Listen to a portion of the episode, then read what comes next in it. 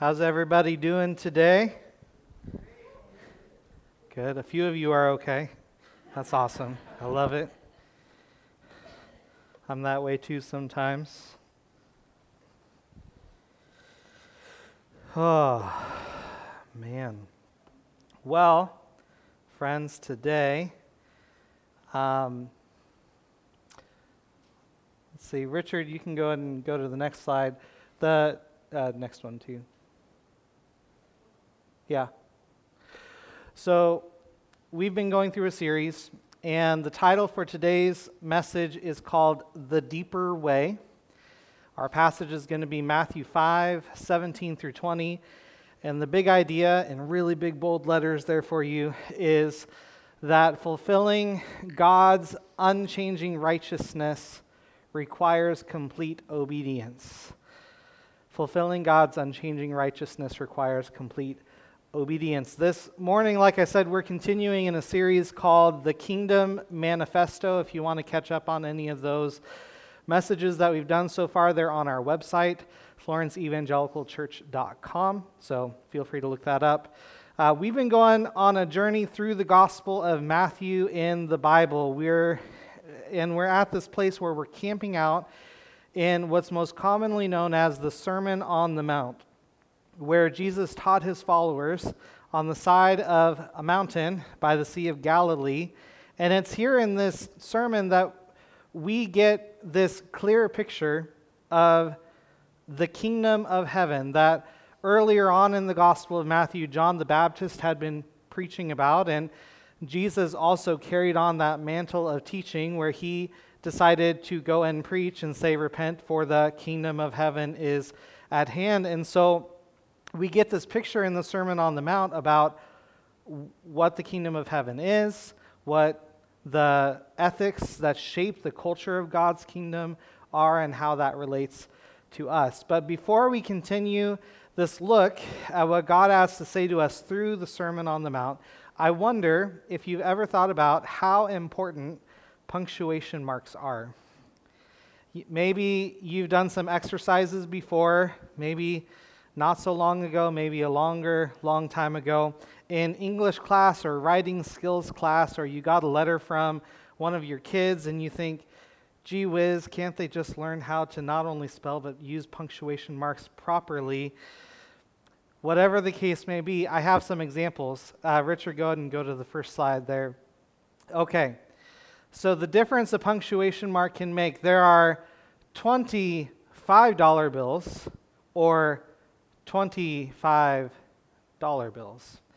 And there's the difference in the amount there. So we can tell from this graphic that hyphens matter. Go ahead and go to the next slide. There's a difference between eat your dinner and eat your dinner. Apostrophes matter. All right, go to the next one. This one's a little bit more serious, y'all. We're going to get back to funny in a second. But there's one that says, I'm sorry, I love you, or I'm sorry, I love you. Semicolons matter. Here's, here's one I love there's a security guard, and then there's a security guard. If I'm calling a security guard, I want the top one, not the chihuahua, personally. Here we go. All right, here's one. I want to thank my parents Tiffany and God. Or I want to thank my parents, Tiffany and God. What's called Oxford commas, they also matter, uh, as you can see from the graphic there. Um, there's this one, we'll end on this. There's let's eat grandma versus let's eat grandma. Just normal commas matter also. Now, I could have just given you one or two examples, but those are too funny to leave out. And so uh, there are clearly, there's a, uh, punctuations matter. And so today we're celebrating God's Word together. It's Halloween, October 31st, but it's also a really important day for our church because beyond just all the fun and revelry that kids get to have and dressing up and getting candy and all of that jazz, It's also known as Reformation Day. Happy Reformation Day, everybody. My daughter looked at me like I was crazy last night as I was trying to tell her the significance of Reformation Day. But if you don't know, or, or you're new to church, or you're new to the Christian faith, or all of that, and you're like, what is going on here? Reformation, uh, there was one point in history, it's hard to believe, but there were only two kinds of churches available. There was once one, but then there became two. There's reasons for that. But at one point in Europe, there was one church, and there was one Holy Roman Catholic Church. That's what they called it, right?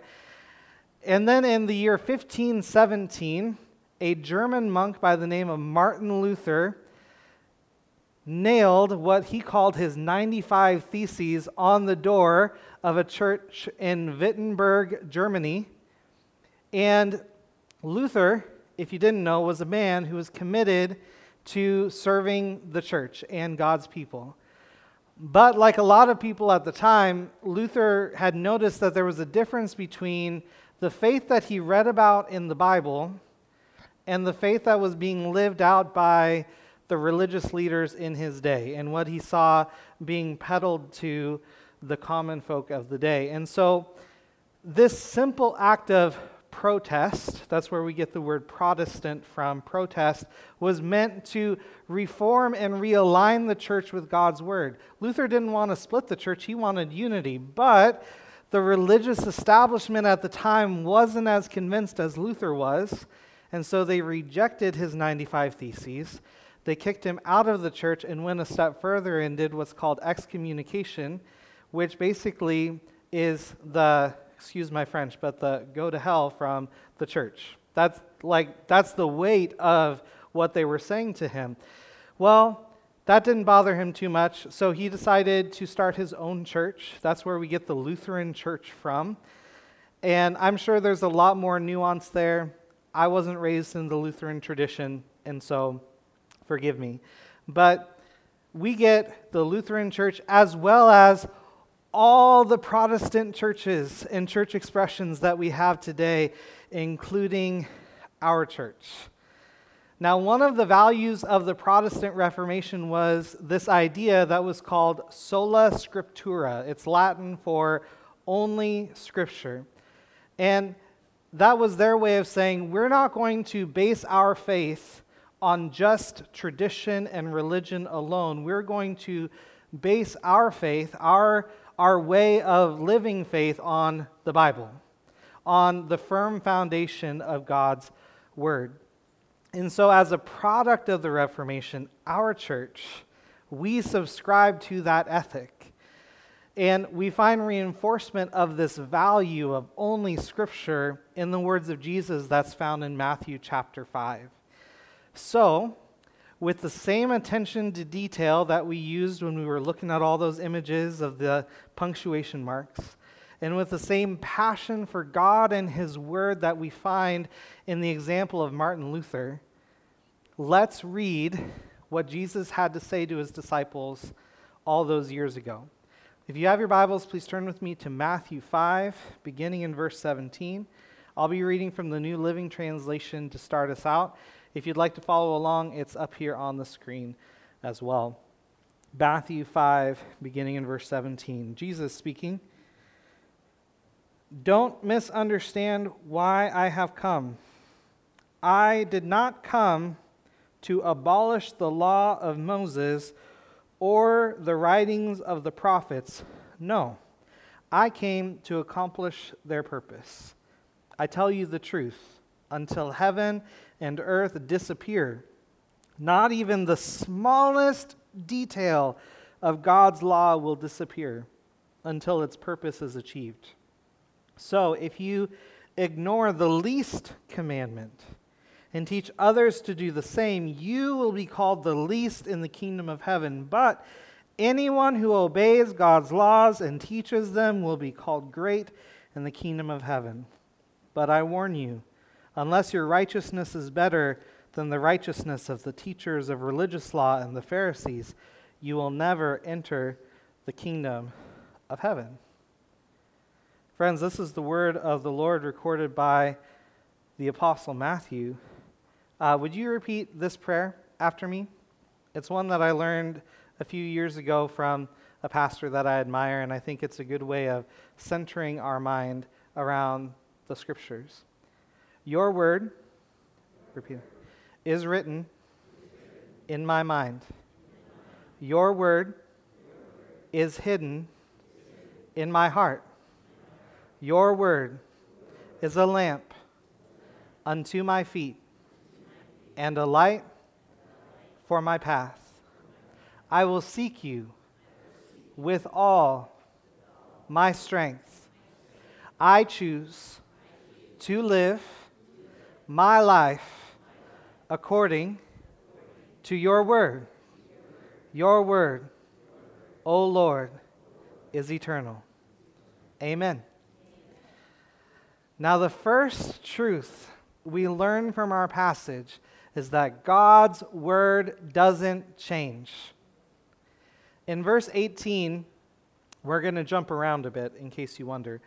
Uh, Jesus said this, I'll read from the English Standard Version. He said, Until heaven and earth pass away, not an iota or a dot will pass from the law until it's accomplished. If you're reading from the King James translation or some affiliate to that, you might have read the words jot and tittle. Uh, or, like we re- read a few moments ago from the New Living Translation, they rendered that uh, small details. And what those are referring to are the written punctuation marks that form each letter and phrase in the scriptures. And here Jesus elevates the importance and significance of the smallest details of the law, the punctuation. How much more the words of God that are framed by that punctuation and those details. Amen? Now, also in verse 18, Jesus talks about the law and the prophets.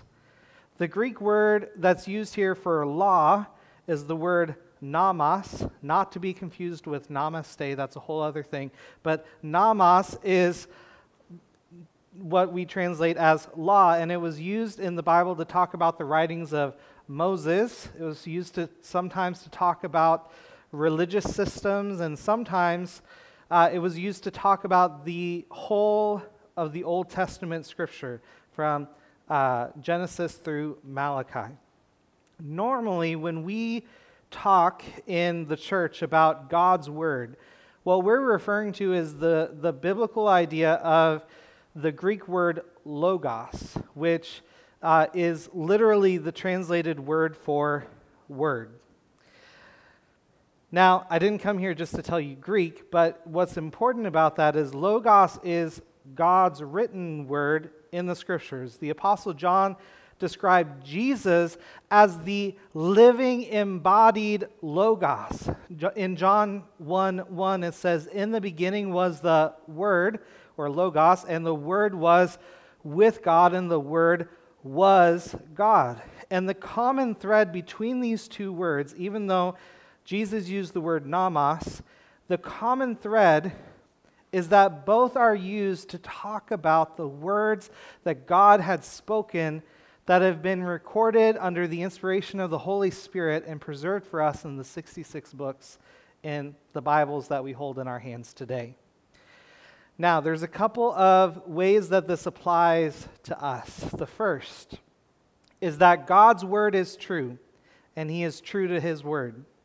Something that we have come to learn and appreciate in this generation, maybe not appreciate as much, but something we hold as just a general fact, is that there is and always will be change until Jesus comes again. And so each and every day, all around us is changing. But I believe that an equal truth to that is that God's word doesn't change. And if God's word doesn't change, that means that it's something I can bank on. It's something that I can trust in. The second way that this applies to us is that it means that we can't change it to fit our own agenda. Praise the Lord. There are people that may misquote it and may take certain verses out of context But as the psalmist wrote in Psalm 119, verse 89, and we quoted it in that prayer, God's word is eternal. And that means that even when our culture in our country or our world speaks directly against what God's word says, it's in that place that we are faced with a choice. Who will be the authority in our lives? The world or the God whose words are recorded in the Bible? One pastor named Robert F. Loggins once put it like this He said, Don't ever say yes if God has already said no. When God says no, immediately agree with him and proceed to your new assignment. If we are to produce fruit, God's no never means yes. It is unwholesome and will never lead to wholeness. In the places that God's divine culture and our natural culture clash, we can either choose to accept or reject what God speaks, but we can't change it. God's word doesn't change. And fulfilling God's unchanging righteousness requires complete obedience. The second truth, next slide, that we learn from these verses in Matthew is that we need a deeper walk. We, huh, I need to read it the proper way. We need a deeper way of walking in obedience. I'm sure that when Jesus spoke the words in verse 20 of, you know, unless your righteousness is better than the righteousness of the Pharisees, I'm sure you could have heard a pin drop. Because this would have been a wake up call to the people, and it should be a wake up call to us today. Now, immediately following the Babylonian exile, some church, not church, but like some, you know, Bible history for you, the nation of Israel, they were exiled, whole big thing, we won't get into it, but they were exiled because they were had broken God's law and broken covenant with God. And so religious groups like the Pharisees and the scribes and teachers of religious law, they were obsessively trying to make sure that their people did not break God's law. Because the people wanted to honor God, that was the good, and they wanted to continue living in the promised land, albeit, you know, kind of a strange situation with the Roman occupation and all of that.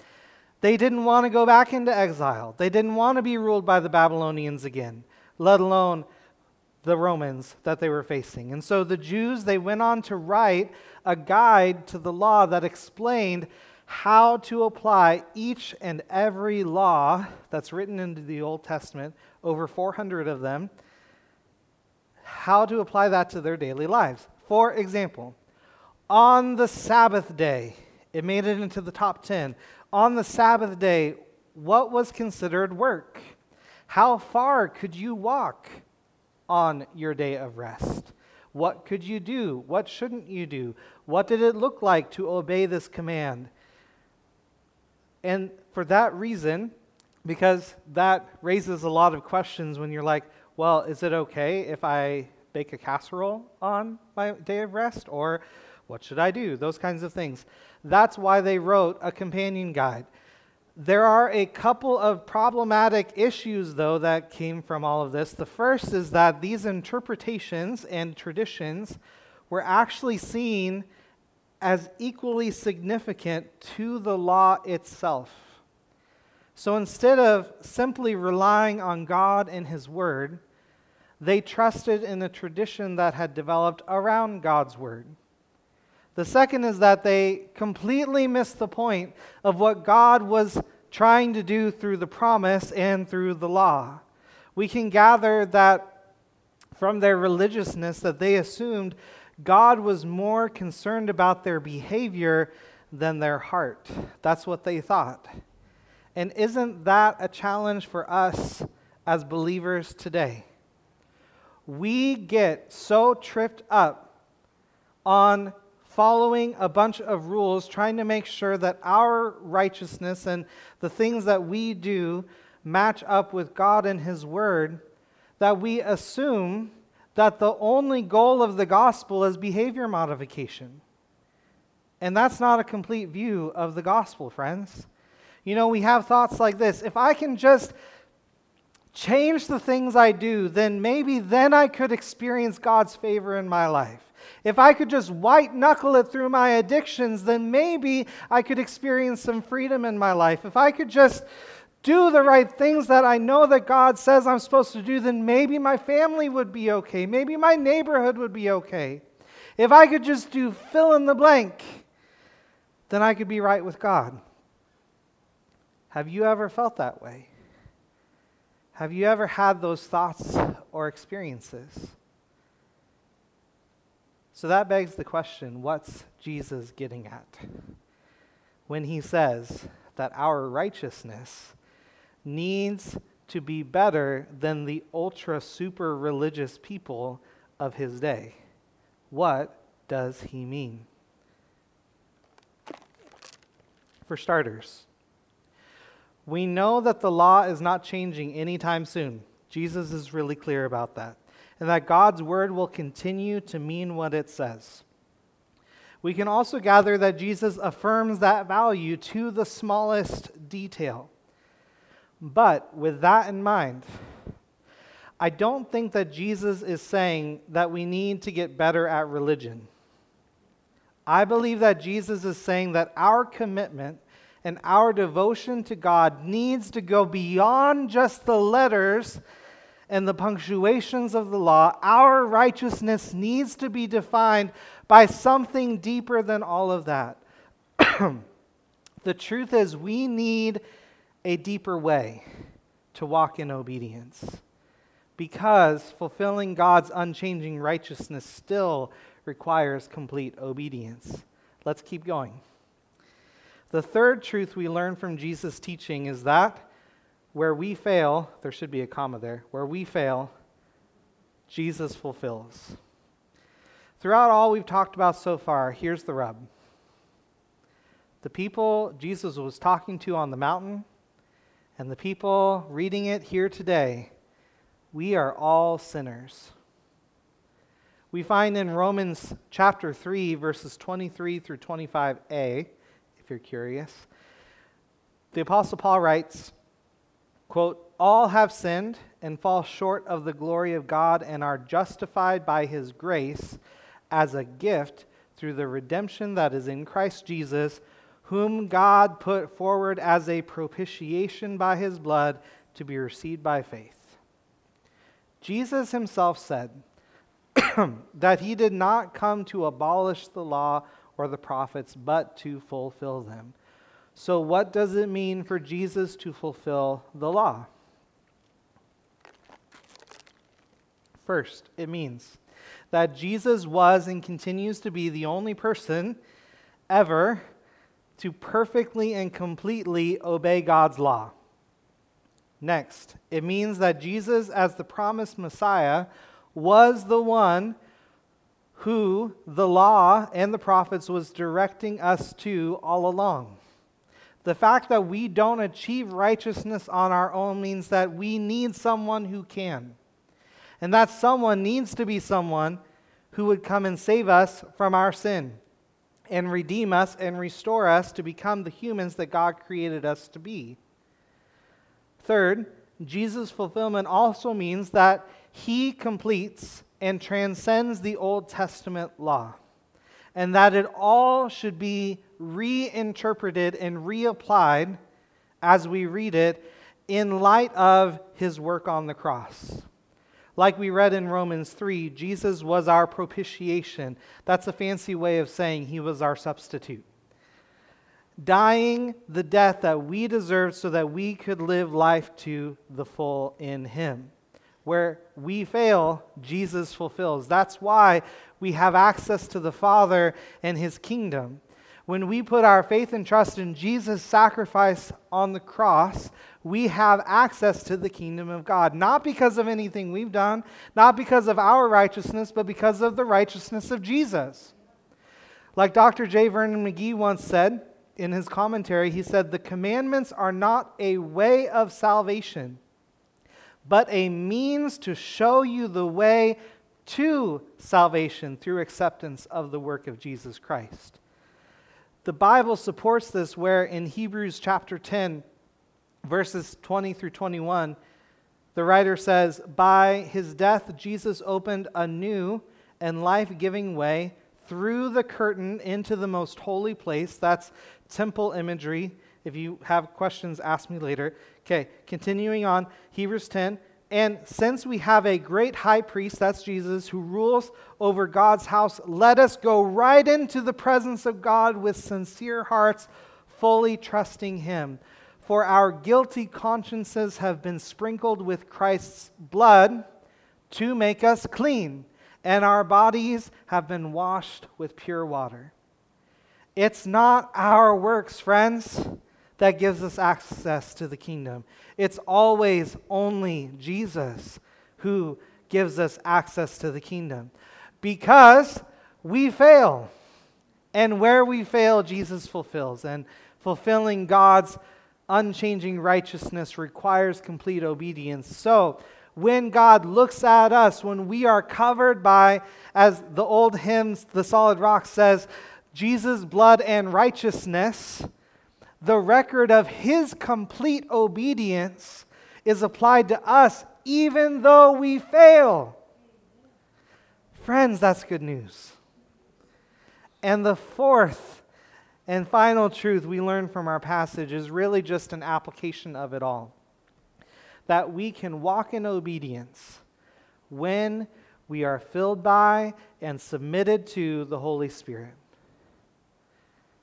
In verse 19, Jesus said that, quote, anyone who obeys God's law and teaches them will be called great in the kingdom of heaven.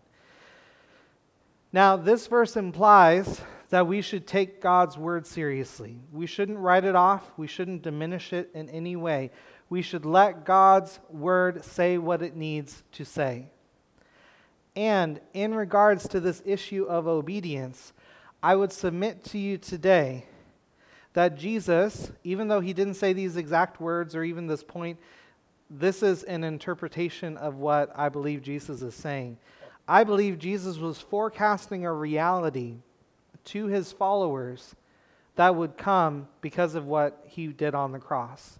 We read about this reality in the prophet Ezekiel, chapter 36, 25 through 28, where God said through the prophet, quote, I will sprinkle clean water on you, and you shall be clean from all your uncleannesses, and from all your idols I will cleanse you, and I will give you a new heart, and a new spirit I will put within you, and I will remove the heart of stone from your flesh, and give you a heart of flesh, and I will put my spirit within you and cause you to walk in my statutes and be careful to obey my rules. You shall dwell in the land that I gave to your fathers, and you shall be my people, and I will be your God. That's one of my favorite verses because I believe it, it speaks so much of the gospel.